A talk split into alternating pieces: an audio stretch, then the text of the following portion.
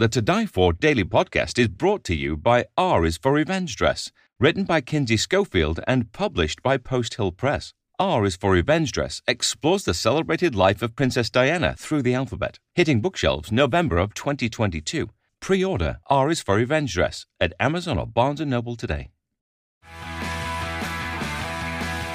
Love the British monarchy? You've come to the right place. Welcome to the To Di For Daily Podcast with Kinsey Schofield. Take it away, Kinsey.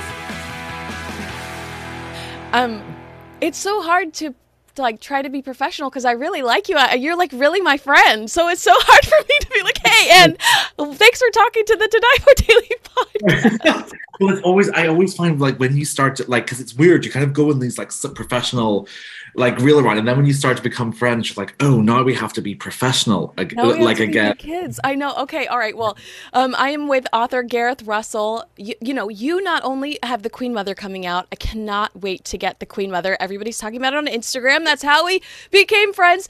But young and damned and fair first of all how did you come up with that title? I like how i'm just jumping into it but i love the title young and damned and fair. Tell me how you came up with that title. I was ha- i was lucky to discover it on audiobook Oh, with Jenny Funnell, who narrates it. She's so good. She's just yes. brilliant. So I, Young and Damned and Fair, which is my biography of Henry VIII's wife, Catherine Howard, was my the book that kind of started my career in America. It's how I got my agent in America. I had done my dissertation on Catherine's um, household staff, but when my agent Brittany and I were talking about maybe turning it into a book, we decided to go for a more lyrical um, title, and there's a poem by Stevie Smith that talks about sort of a mythical woman trapped on a rock, young and damned and fair, and that's where we, we where I pitched it. Brilliant, brilliant. Okay, so uh, for people not familiar with you, you are a historian, a broadcaster, a very good Instagram follow. Ah, stop! You're making me blush. um, but what I so we found each other on Instagram.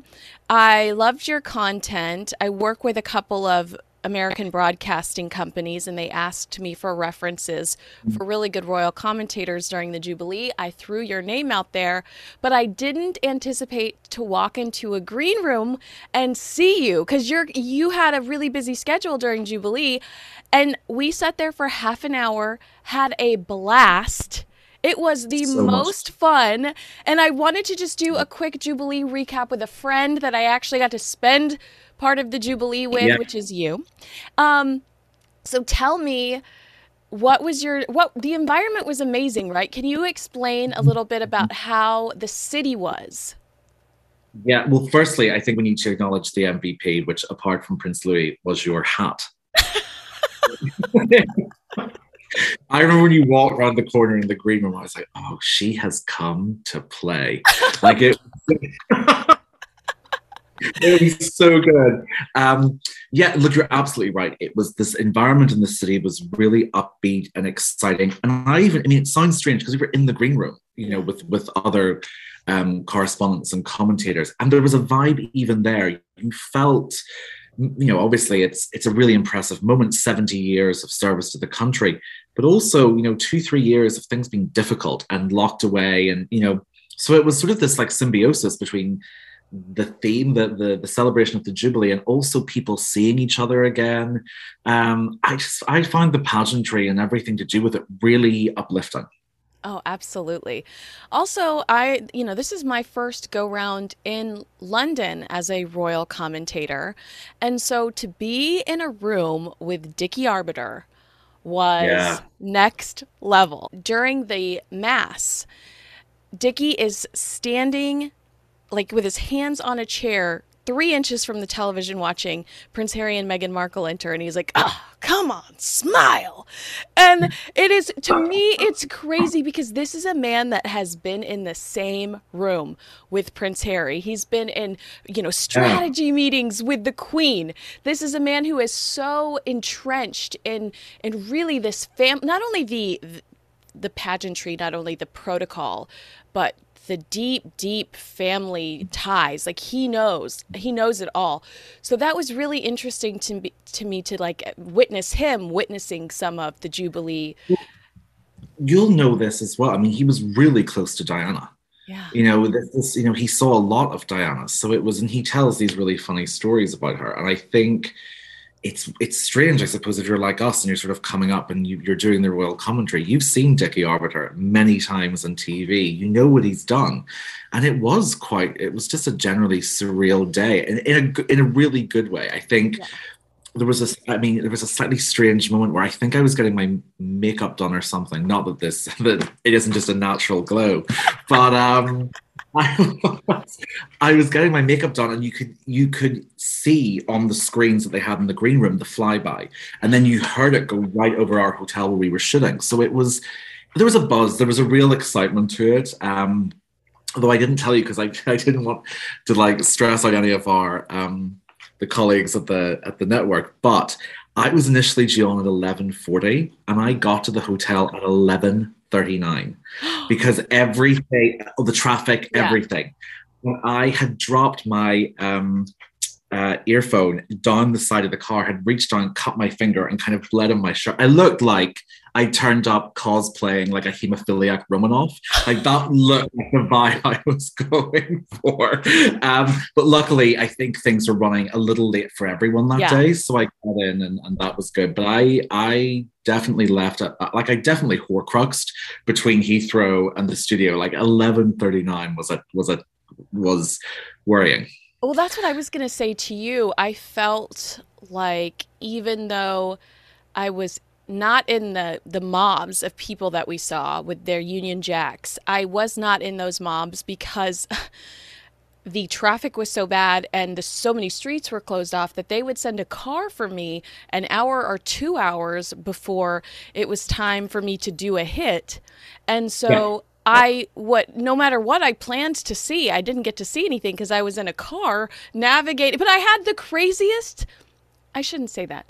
I had the most eccentric taxi driver one time, okay? And he had so many Diana stories. He met Diana one time when she, he was in the hospital. She sat there and talked to him for 20 minutes. I love hearing those stories because sometimes yeah we hear these Diana stories over and over again, and it's like, are is she really this martyr? You know, and so to right. hear a stranger say, "I met her at the hospital. She stood there and talked to me for 20 minutes. She was the most sincere person ever." I'm really resentful of the current royal family because I was so touched by her compassion and generosity. That was really interesting to me.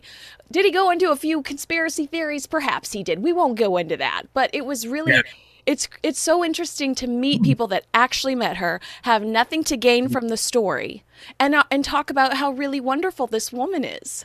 Well, first of all, yeah, I mean, it's interesting. I was going to ask you about conspiracy theories because there is, I feel like it's a rite of passage in London to have a taxi driver tell you a conspiracy theory. It's luck of the draw. It's really luck of the draw which one you get. I think it's really interesting. And I mean, you mentioned my book on the Queen Mother. I interviewed a lot of people who knew her, and there is something special I think, about people who knew the person, who saw the person.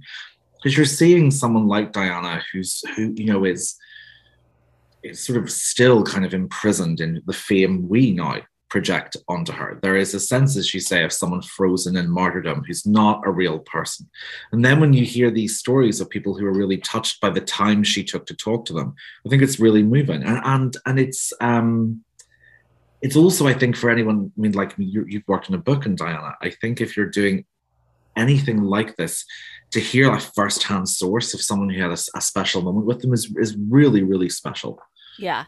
And especially when it's not someone like, oh, am I going to do this right now?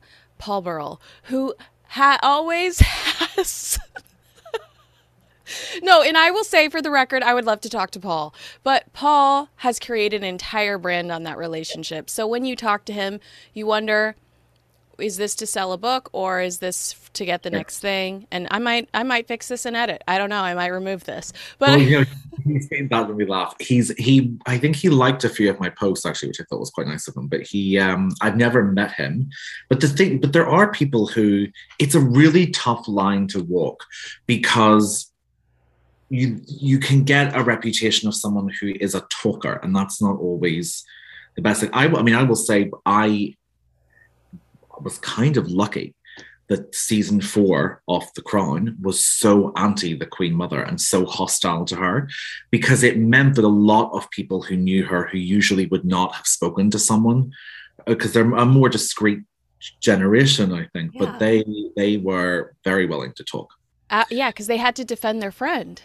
That's it, and, and and and you know, I did speak to people who were not fans and and were very critical, but there is something and some of them were, were sort of in the middle and they, they just met her a few times but what was really there was something special about talking to the friends i think. There was just something about because a lot of the, quite a few of them were a little bit more elderly and it felt like they they were sort of reminiscing with you which was very special. All right talk to me about the crown because that's one of my biggest issues I, whenever I do American media, they say, "Well, on The Crown, this happened," and yeah. you don't want to correct a person on live television and say that is not authentic, that is not true to what happened. That is great entertainment. I especially think, aside from the Queen Mother, I think that they make the Queen look really negative and nasty, and I don't appreciate that, and I don't think it's true. Can you give me your thoughts on that? I, I mean, look, I, I should say that I, I, have I've had friends who were in it, so I'm always a little bit hesitant. But no, to... I love it. I'll watch it forever. I'll watch yeah. it on repeat. But I, but I, I don't like the idea that people think there is truth. There's so much truth to it. There's this just a little truth. I think you're absolutely right. This is where you sort of can't have the proverbial cake and eat it too you cannot say we are allowed to get away with massive inaccuracies because we're a drama. But then, as quite a few people with the crown do, trumpet the accuracy and the research. You can't do both because that's blurring those lines. And I think for me, seasons one and season two were extraordinary. I mean, really, really brilliant. Um, I, and to give credit to those earlier um, seasons, I think part of that is that that was a period drama. That was so long ago yeah. that, with the exception of the Queen and Prince Philip, nearly everyone they were dramatizing had passed away. Yeah. The the sooner you, sorry, the, the more the closer in time you get to the present, the more difficult it becomes. And you know, I whatever you think sort of of the of the breakdown of the prince and princess of wales's marriage i felt charles in season three and charles in season four were two completely different people. Oh, like different people i was in love with season three charles. Yeah, i was, he, I was in love with him. so sensitive and so um kind of heartfelt and lost. And then season four he was a monster. I mean and no was, justification as to what that shift. No, there was nothing. There was nothing really done with that at all. Uh, I thought I'm they just... did really well. They did, you know, that there have been things that they have done that I. Sorry, go ahead. Oh, I was going to say, I, it, I think we're supposed to assume he's just bitter that he can't be with Camilla. I think we're supposed to assume that, but there's also not enough engagement yeah, between the two of them. No, there wasn't, and I, you know, and and I loved loved the portrayal of Camilla. I thought actually they didn't go down the line of demonizing the other woman. I thought that was really sensitively handled. There just there have just been some questionable decisions. I was horrified by the. I mean, obviously, because I've, I've, worked on books, a book about her. I was really horrified by the episode about the Queen Mother's nieces, and I go into that in the book and say, look, this is what actually happened. And when you're getting into the area of misrepresenting how people with physical and mental disabilities were treated at that time, then to sensationalize it for the sake of a royal drama. To me you're maybe treading into like pretty dangerous moral ground there. Mm-hmm. um, I, I, get frustrated when people say all you need to do is watch the crown. It is an extraordinary production. It really really is. I'm really excited to see elizabeth debicki as um, princess diana. I think what great casting. Um, but, but if i'm honest it was a it's i'm interested to hear what you think and, and you know what your listeners and viewers think as well because i bounce back and forth in this. There are certain shows the loudest voice bombshell they kind of stick in my head about modern things. I just was not sure this was the time to tell the story. It felt a little too fresh. Right. And so with charles and diana you think that that's when I think we have to bear in mind, and I, you know, maybe they won't watch it, but I try to bear in mind that she has two sons who are still alive, and I and clearly in their own ways have obviously as she would struggle to deal with what happened. Mm. I think to be getting that close and depicting her death and the breakdown of their marriage. I just don't know. It, it, uh, but then again, I understand. I know, it's, yeah. It's it's. I, am like you. I'm torn because I because Yeah. there have been moments in The Crown where I have felt, oh, I really think you could have done this in a different way. I had a big issue with the scene in season two where Philip is shown in a nightmare clambering through the corpses of his dead relatives in the airplane. Yes. I just thought not a need for this. These are whatever your views on the monarchy are, these are human beings. And I just And Prince Philip, I believe he was alive when that was when that came out. was yeah, he was. No, that is that is. Oh, I just got goosebumps thinking about that. That's not something that I would want to experience in my lifetime. No, and and look, I mean, you can tell from my accent, I- I'm from Northern Ireland. I did have problems with the way the Northern Irish Troubles were presented. It really bothered me. Um, that it was, you know, it was, it is still part of the United Kingdom. It was a civil war that went on for 30 years. It got about 10 minutes coverage in The Crown. Yeah. And, and you know, there was a lot more spent on Diana's shoes than there was on the Troubles. Like that, Oh, I literally her wrapped around a toilet, which was my biggest issue. But yes.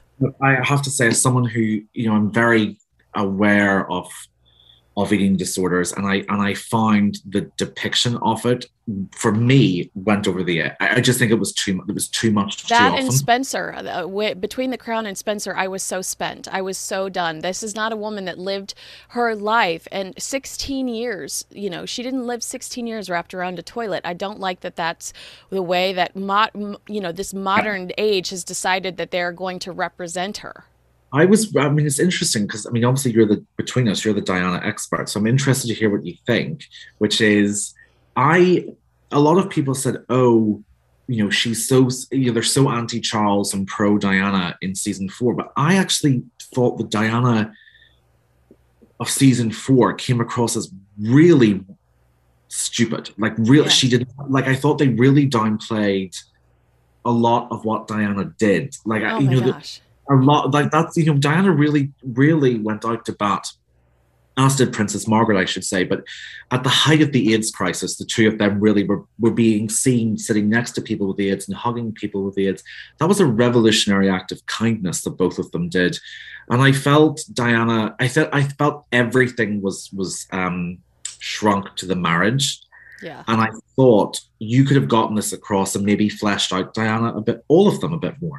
It's it's it's so strange. I can't believe how much we're, we're no, we love the crown. We should say we Yeah. love the crown I do. I actually think. I mean, I my favorite season was the first season, for sure. uh, and, and I think Claire Foy's performance will go down as one of the greats in TV history. I really do. yeah. I think, and, and where I will give credit where credit is due, there were topics in season three and four that were so vast that, of course, they had to they had to shrink them down.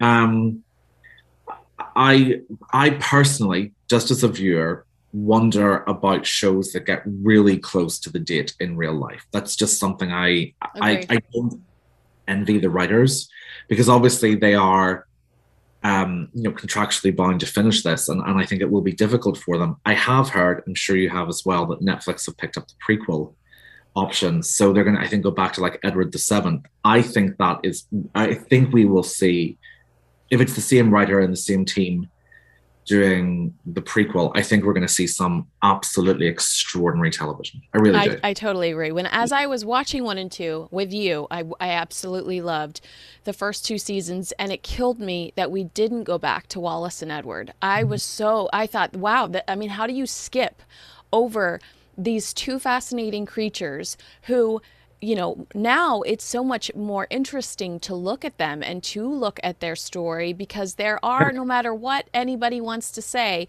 parallels between Prince Harry and Meghan Markle and Wallis and Edward. I mean, like in the way that. Oh, go ahead. I will. but I will. Sorry, I shouldn't have interrupted, but I will. T- I will take a plaudit um, because in 2014, in an interview, I was asked who I thought the Duchess of Cambridge, Kate, was basing herself on, and I said the Queen Mother. And in the last, I think, week, a few weeks, people who worked for her and worked for the Queen Mother have said they are very similar. Ah, that's So- really Well, interesting. because the Queen Mother had, I mean, she was Duchess of York first, and she was someone who I think, like the Duchess of Cambridge, plays a long game. She's very aware that if you're in the monarchy, this is a marathon, not Yeah. a sprint. Yeah. And there's a lot. I mean, you know, the Queen Mother was she she's a less stellar reputation today, but the Queen Mother from 1923 to 2002 was pretty consistently one of the most popular people in the country and fashionable. like everybody loved what she wore. Like she was really this icon she was i mean there's the photograph and she and, and it's interesting because what happened with her has happened with all the women who've married into the windsor dynasty which is they're popular for the first five to ten years and then a younger prince marries another woman and then they're characterized as being jealous of her. And that's what happened with elizabeth and wallis. It happened with diana and sarah ferguson. People forget that.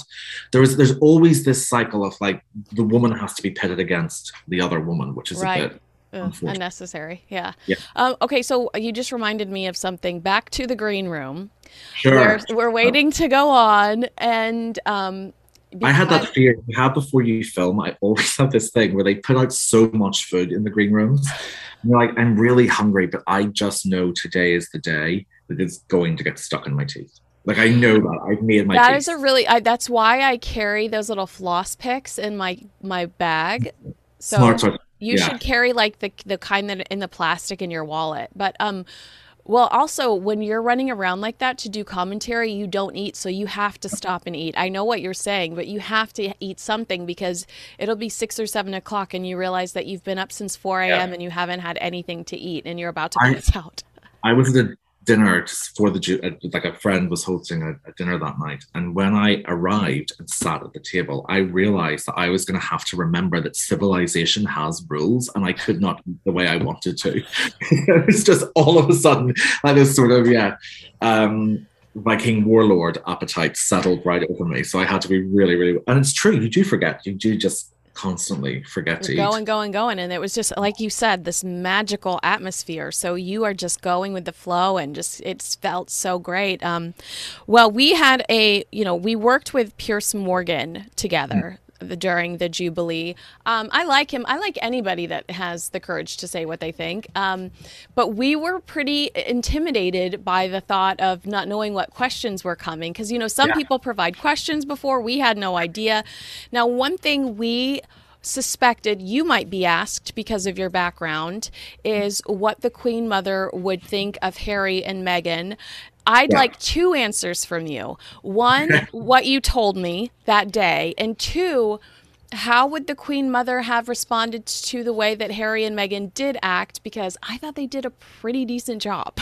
That's right. Uh, yeah, I really did. I think so. So to to answer in in order, I think the Queen Mother really was someone who there was an Edwardian concept of duty. It did not matter how unhappy you were. Mean, and really, in many ways, Harry is leading a kind of rebellion against the values of the Queen Mother that still exist at, at, the heart of the, the royal family, which is, you know, it was the Queen Mother who coined that very famous phrase, never explain, never complain. And that is how she she did not give interviews. She really resented giving interviews. But one of the things I found out from my book, which I which blew my mind, is that there was a journalist at the time, I think, of Prince Harry's christening, who chanced his arm and put the microphone in front of the Queen Mother and asked, What advice would you give to your great grandsons? And the Queen Mother said something like, Oh, I never give advice, which was a polite way of saying, Go away. Mm-hmm. And he, and he, if you were, and she said something like, I'm paraphrasing here, it's, it's in the book, but she, she said something like, Always put your country first. Yeah. That, that was the advice. And, you know, it's, I think we're all, you know, we, we maybe well, a lot of us will have had grandparents or great grandparents who lived through the years of the war. They were built differently to us. That's that's just the nature of it. So I think she would never have understood a member of the royal family wanting to live abroad. Mm-mm. That just is not something that, that would have that would have sat with her. That's not to say that she was right and Harry's wrong or vice versa. It's just there's um, I don't can't usually speculate, but with Elizabeth's views on things like that, there's no doubt that that that she um, she did not would would not have thought that was the right thing to do and in fact she did at one point get a whisper that prince charles was considering going to live in italy uh, because in the early 90s, because he was really struggling with how much the press was sort of, you know, with the, the he was very unpopular at that point. And um, so is this this is she, early this is early 90s. Is this still with Diana? Because the divorce, there was the separation and divorce. Separations happened, and he was considering going to um, live in Tuscany for most of wow. the year. And the Queen Mother broke. She never really spoke about Wallis and Edward and she invited Charles to dinner, and she said, and she all of a sudden just started talking about his his um, great uncle and his great aunt, and the way she phrased it, it became very clear to Charles that she was telling him, "Do not leave this country." Mm. She, she, you know, she she the Queen Mother never went in a straight line. She kind of yeah. she wove in her point. Um, and in regards what she would have thought of, of how they the Sussexes um, behaved at the Jubilee, I don't think there was. I don't think there was anything to criticize with them in regards yeah. to the behavior of the Jubilee. I think if you are someone who, it's the same thing with the Cambridges. I think if you're someone who is, in fact, many famous people, if you're someone who's already decided you don't like them, you'll find something there. Yeah. But I think if you're trying to be fair, you know, they they turned up they they they did not in fact no member of the royal family i thought tried to pull focus. Everything was you know directed towards the queen for the platinum jubilee. I thought they behaved you know i thought all of them behaved immaculately. And i yeah. th- and i and i thought there was ness of spirit about the criticism. There's also of, of them for the jubilee. And there's also something else that just drives me nuts. And it's something that happens with famous people all the time people will see a single photograph or footage from afar and they will start to extrapolate psychological reasons this is what this person's thinking this is what they're doing you think it might they might just have had like stubbed their toe you don't yeah. know what's you know you don't know um, yeah, we don't know. like they might have lost their babysitter as they were walking in. You know, it's just you're exactly right. Exactly. Um, and I thought, you know, and I, I mean, it's not the most important point, but I loved the Duchess of Sussex's ensemble.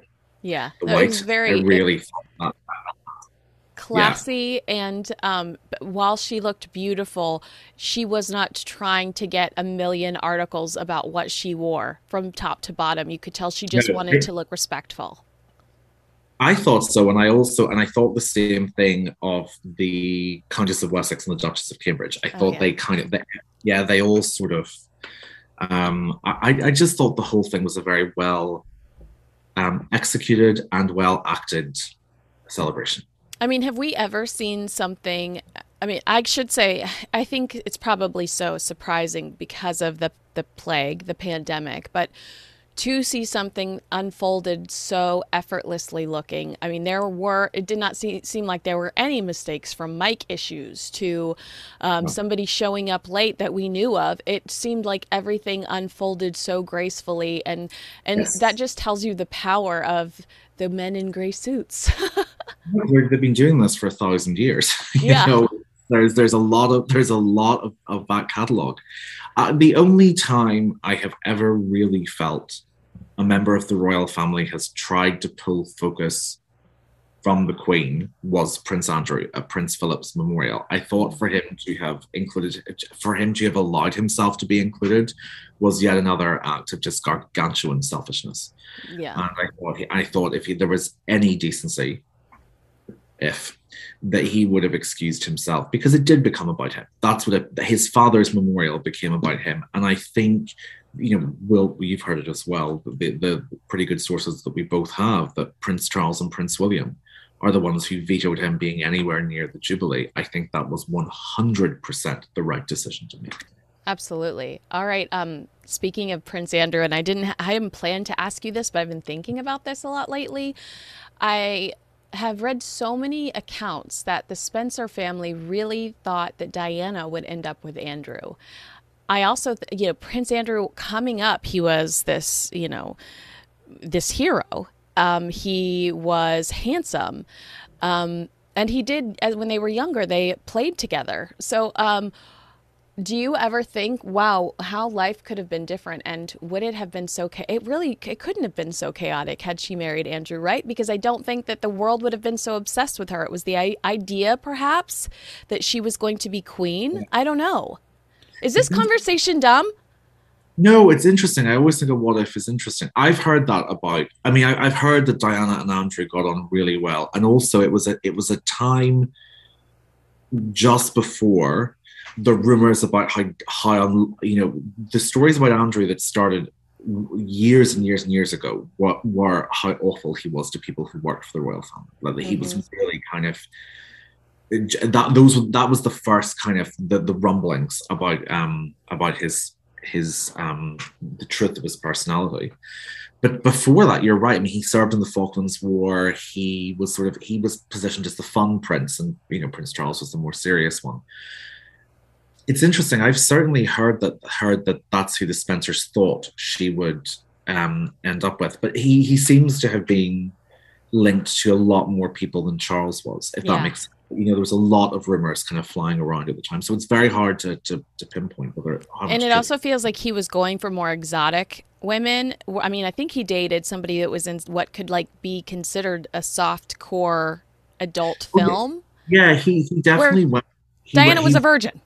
you know Diana's I mean the, the thing you have to keep her and the crown again sort of not to play it up but the crown plays her as this great outsider you know she was an earl's daughter yeah who family lineage going back to Charles II and a house the size of a palace. I think her great grand no, maybe it's just her grandma and grandpa rented Park House on the Sandringham estate. She would stumble yeah. upon the Queen. I mean, it, she really was not an outsider. That dry, I no. was wondering that why, why, what is that up with that narrative? Is it more exciting to think of her as a commoner? you know. I mean, she's presented that way. I mean, she she is now presented as sort of the great outsider, when in fact her and the Queen Mother came from identical backgrounds. They were both the daughters of earls, and the Queen Mother had actually been very good friends with um, both of Diana's great aunts were her two best friends as a debutante. So that she had, you know, the family ties went back a really, really long way. So then I suppose maybe if we're talking about how close she was to certain parts of the royal family, maybe there, maybe it's just because she had grown up knowing Andrew. Maybe that's where the yeah, rumors yeah. Yeah, I just I think that that's such an interesting idea because she was such a powerful character. And like you said, so much smarter than she's given credit for, especially in The Crown like I, I, that's one of my biggest issues with Spencer. You know this this idea that she was unra- Kristen Stewart is unraveling on the last holiday she spends with the British royal family when we actually know that she was in like cubbies on the on her on the phone with Andrew Morton in secret, like getting ready, plotting this yeah. this huge power PR move. I mean, this was a smart, intelligent, creative human being, um, and I wonder, such a powerful creature, such an intelligent creature I feel like she could have, and Fergie would hate me saying this, but I feel like she could have put Prince Andrew in his place. I'm so interested by this idea that, you know, there were uh, whispers and kind of nudges for her to end up with Prince Andrew, uh, Prince Andrew initially, but also is that maybe her sister that dated Prince Charles saying, well, if I'm not good enough for, for Prince Charles, you certainly aren't either. you know? but there were rumors also that Charles was. I mean, there were there were a couple of rumors that he was going to end up with a European princess. That it was going to be sort of a, that he was going to end up with Princess Marie Astrid of Luxembourg. Wow. There was that it was going to be an old school royal marriage, but she was Catholic, and at the time they they had to marry Protestants. So it's it's just it's such an interesting what if. I, it is it is. And that's so interesting to me that, that you just said that because so much has changed in such a short amount of in our lifetimes. Yeah. well not really. I wasn't born when they originally got married but um, so much has changed in in in the sense that you know I, prince harry you know got to marry a biracial divorced american actress. I mean that would have never happened what, for prince charles. Prince charles was you know no. lovingly encouraging in that direction well, if she, as you say, the divorce thing is um, it conjures up what had been a huge problem for Edward VIII and Wallis. I mean, it's notorious. And certainly, I mean, actually, I would argue that 40, 50 years ago, Kate Middleton wouldn't have happened. Yeah. You know, she's not the she's not the child of an aristocrat. Right. So there's and they were, I mean, right up until um 50s or 60s they were they were really and you know for the heirs to the throne they did want aristocratic uh, or you know women. That that it's just remarkable what has changed. Um, so can you give me any sort of um, details about your book? Can you give me the skinny? When can we look forward to getting it? And called are- Do Let's Have Another Drink, which I um, shamelessly used as an excuse to have 479 over Jubilee weekend. Um, every time it was, yeah. Well, actually, my friend Archie, uh, he runs this brilliant Instagram called Cocktails of. Do you want me to start that again? Did it ping? no, I think that's exciting. We're gonna pretend it's Archie. Okay, good. Yeah. My friend Archie um, has this Instagram called Cocktails of Lockdown, and he puts together sort of vintage cocktail recipes. So I was galloping through all 77 decades. Um, delicious, good times. But uh, so the book is called Do Let's Have Another Drink, which was what the Queen Mother used to say to get people, you know, just sort of, you know, not, you don't go to your meeting, don't leave lunch, do let's have another drink. And it's 101 anecdotes about her life, one for each year, told by people who knew her. And it is out in uh, Britain and Ireland with HarperCollins in October and with Simon and Schuster in the US and Canada in November. So it's, I cannot tell you how much I enjoyed writing this book. It was so much fun. What was your favorite part of Jubilee, even if you didn't see it for your for your I own eyes, even if you were with friends somewhere else? I mean, I have to say Prince Louis. I mean, Yeah. really, because I I'm an eldest eldest of four, and me and my sisters were messaging the youngest saying, "You have the strong Prince Louis has the strongest youngest child energy like ever seen." Um, I also have to say, I just I loved, you know, there was such a sense of relaxation and celebration. I think the atmosphere. I really loved the atmosphere. I have to say. Uh, and When did you go home? I went home on the Wednesday, so I stayed. Um, I had a Michelle's, con- I had my friend Michelle's concert on the Monday. Wait, I just have to interrupt the podcast for one minute here. Gareth is talking about Michelle Dockery. That is Lady Mary from Downton Abbey, who's now in a band called Michael and Michelle. I am deceased! How cool is that? Are you a creature of duty? and then I had a few like working lunches on the Tuesday. So it was. um I oh, wish you would have invited me to that concert, except it was Oh. sold out. It was sold out. So I know. it- It was so good. I watched some of it on your your Instagram, and it took me on a whole r- rabbit hole. it's really annoying because she's so talented. Yeah.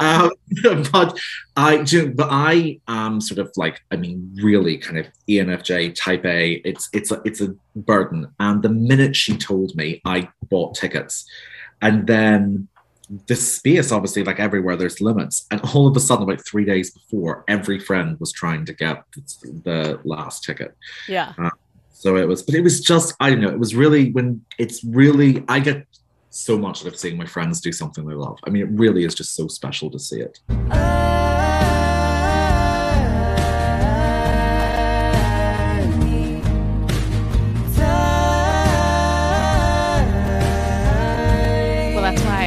enjoying talking to you right now because I love watching you do what you love.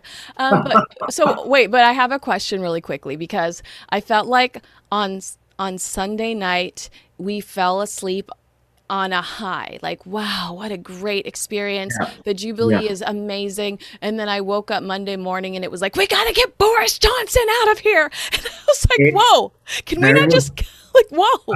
Do you know what I will say though? I was we were we were at, I was at breakfast with friends and we were laughing about usually with the Jubilee, there's like a two week post glow. Yeah. You have to be really unpopular for someone to come after you, like like twelve hours after the Jubilee's over.